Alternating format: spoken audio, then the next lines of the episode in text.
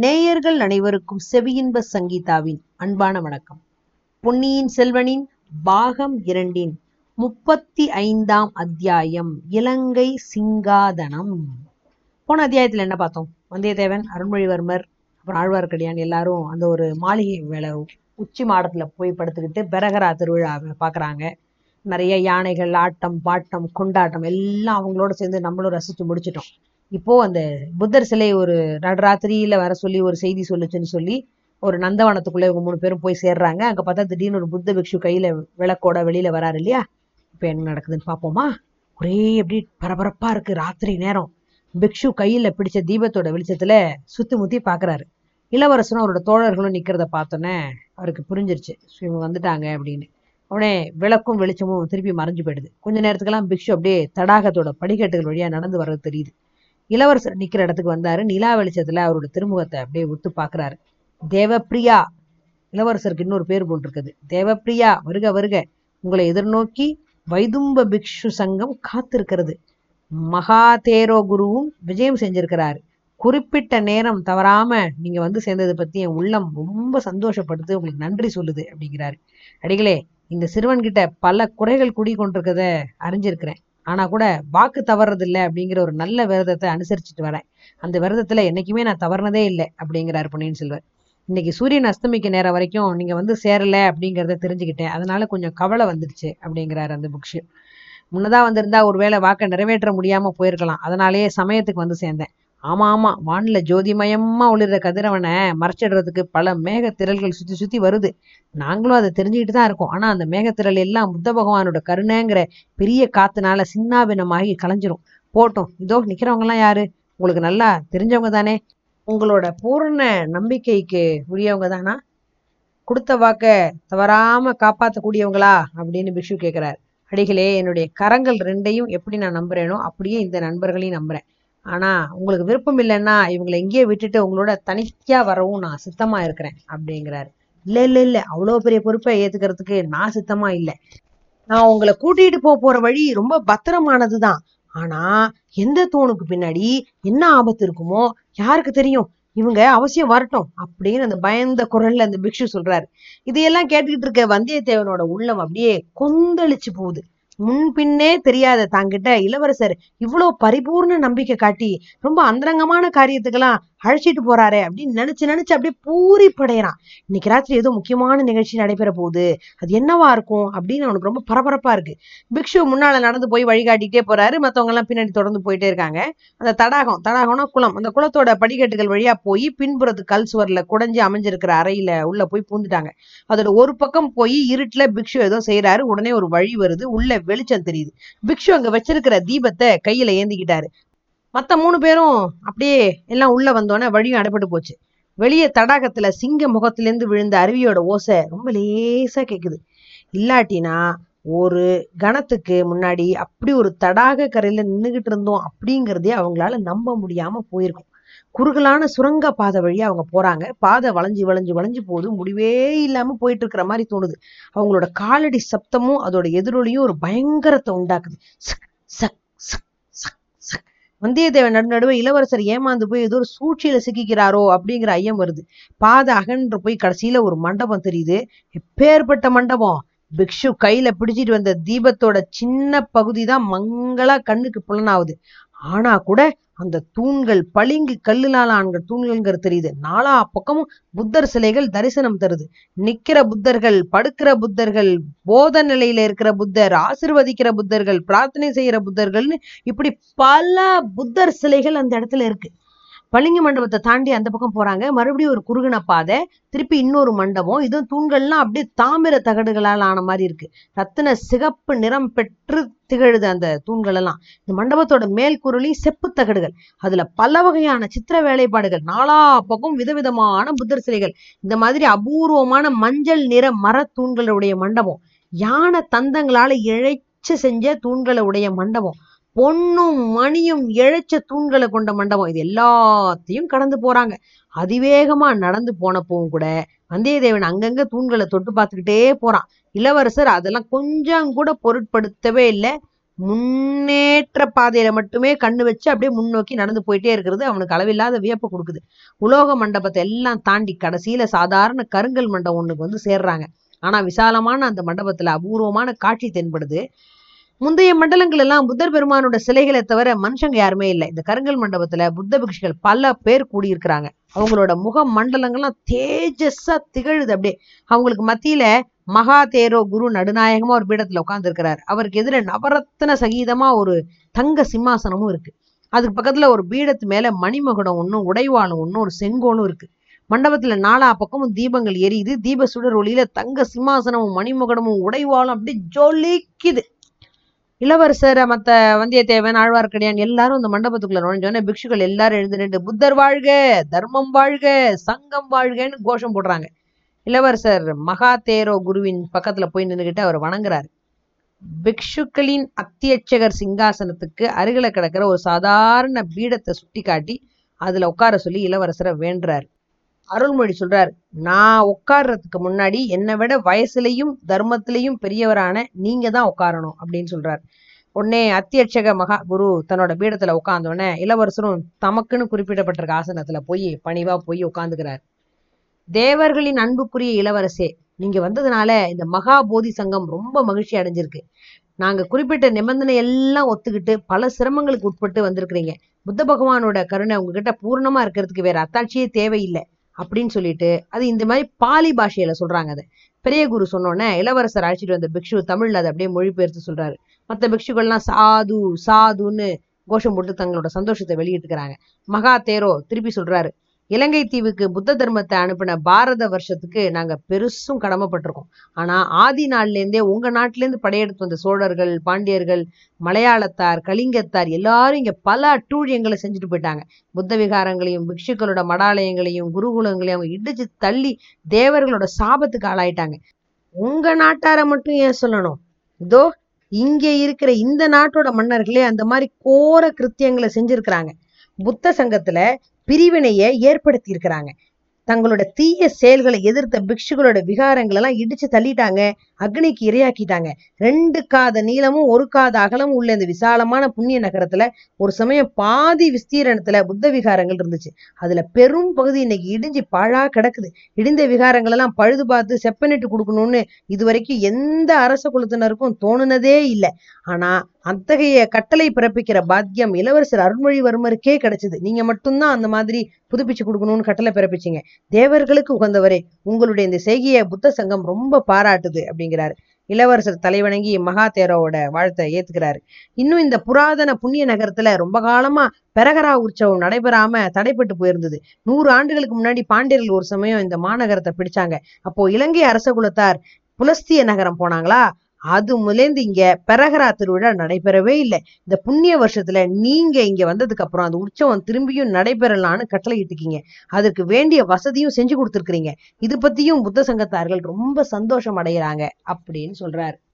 இளவரசர் திரும்பவும் அப்படியே தலை வணங்கிட்டு சொல்றாரு மகா குருவே அடியேன் புத்த சங்கத்தாருக்கு இன்னும் ஏதாவது சேவை செய்யக்கூடியதா இருந்தா கருணை கூர்ந்தது என்னன்னு எனக்கு சொல்லணும் அப்படிங்கிறாரு. உடனே அந்த அத்தியட்சகர் அப்படியே ஒரு சிரிப்பு சிரிச்சுட்டு ஆமா இளவரசே புத்த சங்கம் மேல மேல உங்களோட சேவையை நம்பிக்கையோட எதிர்பார்த்து காத்துக்கிட்டு தான் இருக்கு. அதுக்கு முன்னாடி இன்னும் சில வார்த்தைகள் சொல்லணும். புத்த பகவான் கடைசி திரு அவதாரத்துக்கு முன்னாடி வேற சில அவதாரங்களையும் தோன்றுனதா அறிஞ்சிருப்பீங்க. ஒரு சமயம் சிபி சக்கரவர்த்தியாக புத்த பகவான் அவதரிச்சு கொடுமை நிறைஞ்ச இந்த உலகத்துல ஜீவ காருண்யத்தோட பெருமைய உணர்த்தினாரு. ஒரு சின்ன புறாவோட உயிரை காப்பாத்துறதுக்காக தன்னோட திருமேனியோட சதைய துண்டு துண்டா அவர் அறிஞ்சு துலாக்கோல்ல போட்டாரு அப்படின்னு அந்த கதை நம்ம எல்லாரும் கேள்விப்பட்டிருப்போம். அந்த சிபி சக்கரவர்த்தியோட வம்சத்துல பிறந்தவங்க தான் சோழ குலத்தவராகிய நீங்கள்னு நீங்க சொல்லிக்கிறீங்க. சிபியோட வம்சத்துல வந்த காரணம் பற்றி செம்பியன் அப்படிங்கிற பட்ட பெயரும் சூட்டிக்கிறீங்க. ஆனா இது வரைக்கும் புத்த சங்கத்தார்கள் அதை நம்பவே இல்லை. சோழ குலத்து புரோகிதர்கள் கட்டின கதை அப்படின்னு நாங்கெல்லாம் நினைச்சுக்கிட்டு இருந்தோம். அப்புறம் ஒரு காலத்துல சிபி சக்கரவர்த்தியோட பரம்பரையில வந்தவங்க சோழர்கள் அப்படிங்கிறத எப்போ ஒத்துக்கிட்டோம் அப்படின்னா உங்களோட இந்த அரும்பெரும் செயல்கள் எல்லாம் பார்த்ததுக்கு அப்புறம் தான். புத்த பகவானோட கருணைய சோழர் குலம் வந்து ஒரு மாயை காரணமா இது வரைக்கும் மறந்து போயிருந்தது. இப்ப அது உங்க மூலமா வெளிப்பட இருக்கு. அதுக்கான தேவ சூசகமும் கிடைச்சிருக்கு இளவரசே. இதோ அப்படின்னு சொல்லிட்டு இந்த பேசிக்கிட்டு இருந்த புத்த பிக்ஷு பின்னால திரும்பி பார்த்த உடனே பிக்ஷுக்கள் சிலர் என்ன பண்ணாங்க? பீடம் ஒண்ணுல சாஞ்சி படுத்திருந்த இன்னொரு பிக்ஷுவை பீடத்தோட தூக்கிட்டு வந்தாங்க.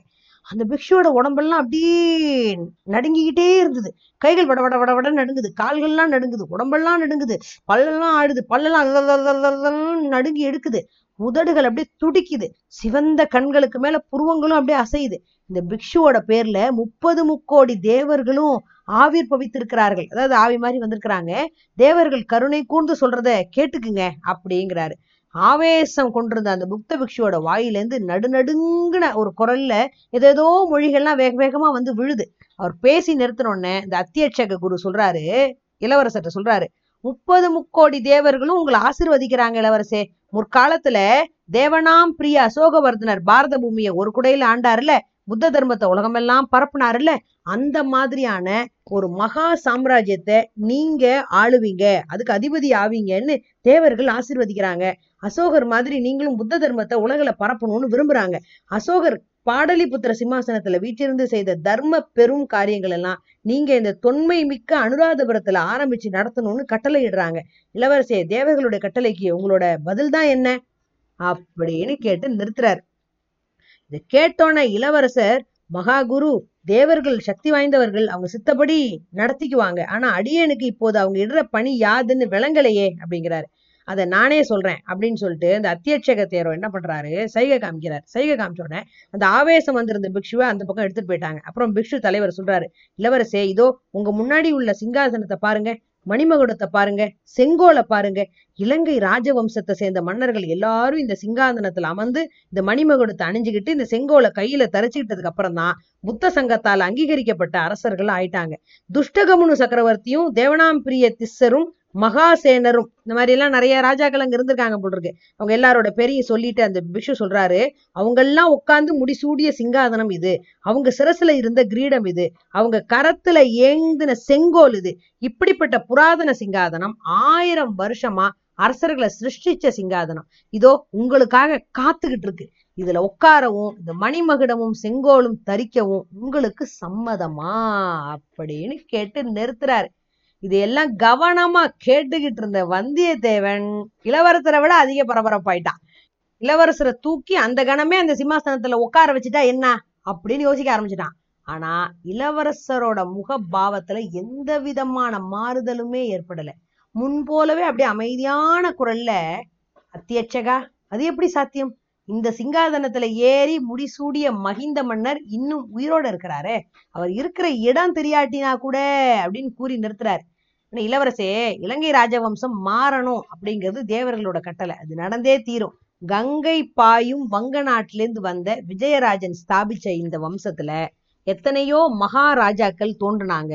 தர்மத்தையும் பரிபாலிச்சாங்க. ஆனா பிற்காலத்துல இந்த வம்சம் பல கொடிய ஏதேதோ காரியங்கள்லாம் செஞ்சு தேவ சாபத்துக்கு ஆளாயிடுச்சு. இந்த வம்சத்துல பிறந்தவர்களை தகப்பன் அப் பையனை கொன்னான் பையன் அப்பாவை கொன்னான் அண்ணன் தம்பியை கொன்னான் தம்பி அண்ணனை கொன்னான் தாய் மகனை கொன்றா மருமக மாமியாரை கொன்னா இப்படியெல்லாம் நிறைய கொடுமைகள். ஓ அந்த காலத்திலே நடந்திருக்கும் போல இருக்கு. இத்தகைய மகா பாதகங்களை செஞ்ச வம்சத்தவர்கள் புத்த தர்மத்தை பரிபாலிக்க தகுதி வாஞ்சவங்களே இல்லை அப்படிங்கிறது தேவர்களோட கட்டளை. கடைசியா முடிச்சுடைய மகிந்தன் இலங்கை சிம்மாசனத்துக்கு உரிமை இழந்துட்டான் அவனுக்கு வாரிசும் இல்லை. அதனால ராஜவம்சம் எப்படியாவது கை மாறித்தான் ஆகணும். அப்படி ராஜவம்சம் மாறும்போது புதிய வம்சத்தோட முதல்வனை தேர்ந்தெடுக்கிற உரிமை இந்த சங்கத்துக்கு உண்டு. இந்த சங்கத்தாரும் உங்களையே தேர்ந்தெடுக்க தான் விரும்புறாங்க. நீங்க சம்மதம் கொடுத்தா இன்னைக்கு ராத்திரியே முடிசூட்டு விழா நடத்திடலாம். அப்படின்னு அவர் சொல்லி நிறுத்தினோடனே கடல் எப்பவுமே அலை மேல ஆர்ப்பரிச்சுக்கிட்டே இருக்கும். ஆனா கடலோட ஆழம் பார்த்தோம்னா கப் சிப்புன்னு அமைதியா இருக்கும் நிசப்தமா இருக்கும்ல. அந்த மாதிரியான ஒரு அமைதி இப்ப அந்த இடத்துல இருந்தது. யாருமே எதுவுமே பேசல. வந்தியத்தேவனோட பரபரப்பு மட்டும் உச்ச நிலைமை அடைஞ்சிருச்சு. அந்த சமயத்துல பொன்னியின் செல்வர் தன்னோட பீடத்துல இருந்து எழுந்திருச்சு புத்த பிக்ஷுவர் சங்கத்துக்கு அப்படியே வணக்கம் சொல்றாரு. வந்தியத்தேவன் குதூகலத்தோட எல்லையை அடைஞ்சிட்டான். ஆஹா இளவரசர் சிம்மாசனத்துல உட்காந்தோன்னு மணிமகுடத்தை எடுத்து தானே சூட்டிடலான்னு ஆத்திரப்படுறான். இளவரசர் சொல்றாரு மகான்களே உங்களை நமஸ்கரிக்கிறேன். இந்த சிறுவன்கிட்ட எல்லையில்லா அன்பும் நம்பிக்கையும் வச்சு இந்த புராதன சிங்காதனத்தை அழிக்க முன் வந்த உங்க பெருந்தன்மையை போற்றி வணங்குறேன். ஆனா நீங்க இப்ப எனக்கு கொடுக்குற இந்த பணி என்னோட சக்திக்கு அப்பாற்பட்டது. நான் சோழ நாட்டுல பிறந்து வளர்ந்தவன். அந்த நாட்டு நிலங்கள் தந்த உணவு நதிகள் அளித்த நீரு இந்த உடலை ஆக்கின என் தந்தை சுந்தர சோழ சக்கரவர்த்தியோட கட்டளைக்கு உட்பட்டு இங்க வந்தவன். அவரோட விருப்பத்தை தெரிஞ்சுக்காம எதுவுமே என்னால செய்ய முடியாது. பிக்ஷு குறுக்கிட்டு சொல்றாரு இளவரசரே உங்க அப்பா சுந்தர சோழர் இன்னைக்கு சுதந்திரமே இல்லாம சிறையில இருக்கிறது மாதிரி இருக்கிறாருங்கிறத நீங்க தெரிஞ்சுக்கிட்டீங்களா இல்லையா? அப்படிங்கிறாரு. ஆமா. எங்க அப்பா நோய்வாய்ப்பட்டு படுத்த படுக்கையில் இருக்கிறாரு. கால்களோட சுவாதீனத்தை இழந்துட்டாரு. ஆனாலும் அவரோட பெயரால அவர்கிட்ட அதிகாரம் வாங்கி சோழ நாட்டை ஆள்றவங்களோட கட்டளைக்கு நான் உட்பட்டவன். அவங்களோட கட்டளையின்றி நான் இந்த சிங்காதனத்தை ஏற்றுக்கிட்டா தேச துரோகியும் ராஜ துரோகியும் ஆயிடுவேன். எவ்வளோ பெரிய வார்த்தைகள். கொஞ்சோண்டு யோசனை பண்ணி பாருங்க. இவர் இந்த நாட்டோட இளவரசர். நினைச்சா எதை வேணாலும் எடுத்துக்க முடியும். ஆனா எடுத்துக்கலையே. அப்பா அப்பாவோட அதிகாரம் வாங்கி யார் சொல்றாங்களோ அவங்களுக்கு நான் கட்டுப்பட்டு வாழணுங்கிற அந்த தர்மம் எங்க இருந்து வருது? அந்த மனசு எங்க இருந்து வருது? இதெல்லாம் தான் நம்ம இந்த கதைகள்ல இருந்து கத்துக்க வேண்டிய விஷயம்.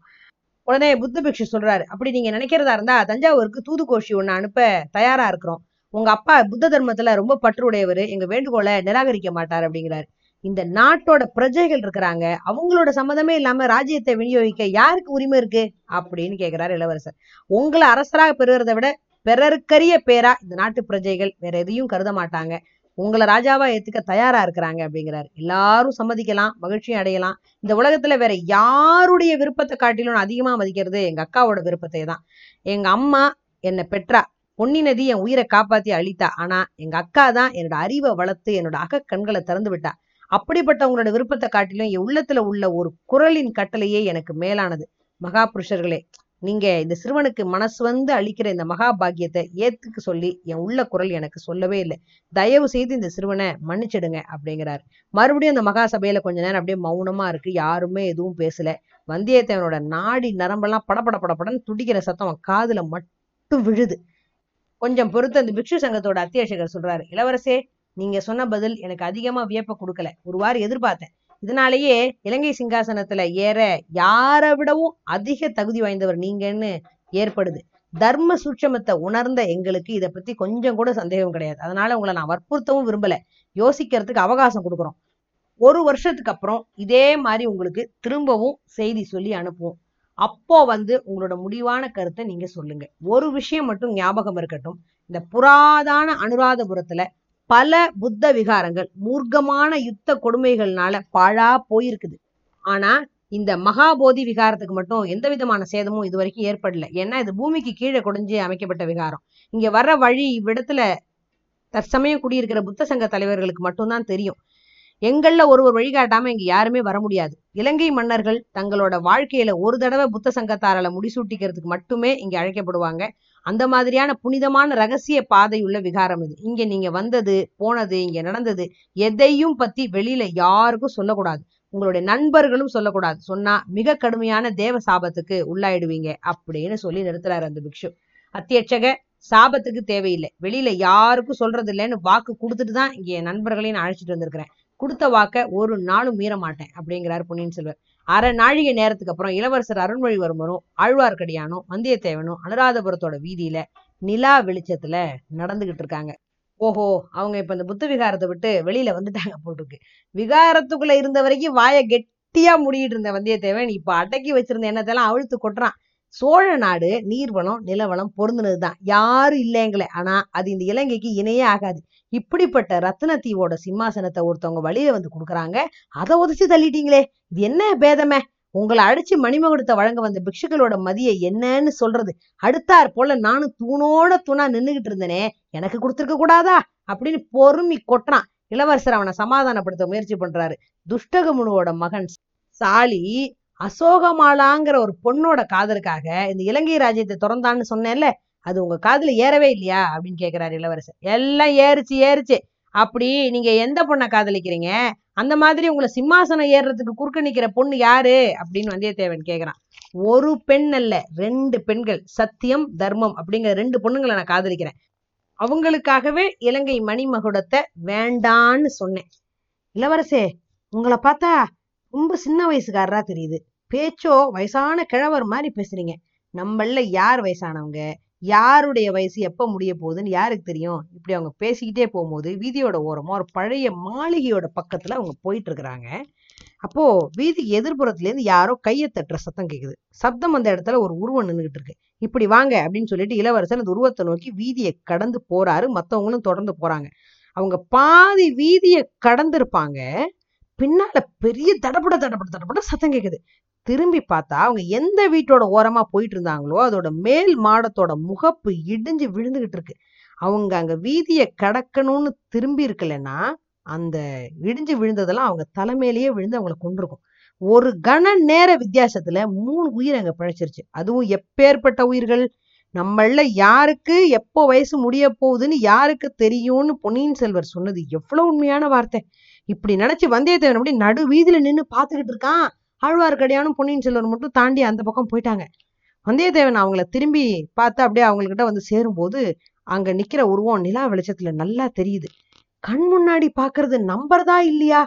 அப்படின்னு சந்தேகம் வந்தியத்தேவனுக்கு வந்துருச்சு. இது என்ன பைத்தியகாரத்தனம்? இது எப்படி சாத்தியமாகும்? தஞ்சாவூர்ல பழுவேட்டேரர் அரண்மனையில பார்த்த நந்தினி இங்கே இந்த அனுராதபுர வீதிக்கு எப்படி வந்திருக்க முடியும்? அதுவும் நடுராத்திரியில இங்க வந்து எதுக்காக நிக்கணும்? அப்படின்னு அப்படியே திகச்சு போய் நிக்கிறான். அடுத்த நிமிஷம் பார்த்தா அந்த உருவம் மாயமா மறைஞ்சு போச்சு. மத்த ரெண்டு பேர் மட்டும் நிக்கிறாங்க. பொன்னியின் செல்வன் ஆழ்வார்க்கடியானம் மட்டும் நிக்கிறாங்க. இவங்களை கைத்தட்டி கூப்பிட்ட அந்த உருவத்தை காணும். யாரா இருக்கும்? யார் இவங்களை அப்படி கைத்தட்டி கூப்பிட்டுருப்பாங்க? ஒரே மர்மமா இருக்குல்ல? என்ன நடக்குதுங்கிறத அடுத்த அத்தியாயத்துல கேட்டு தெரிஞ்சுக்குவோமா? அது வரைக்கும் கொஞ்சம் காத்துருங்க. நன்றி.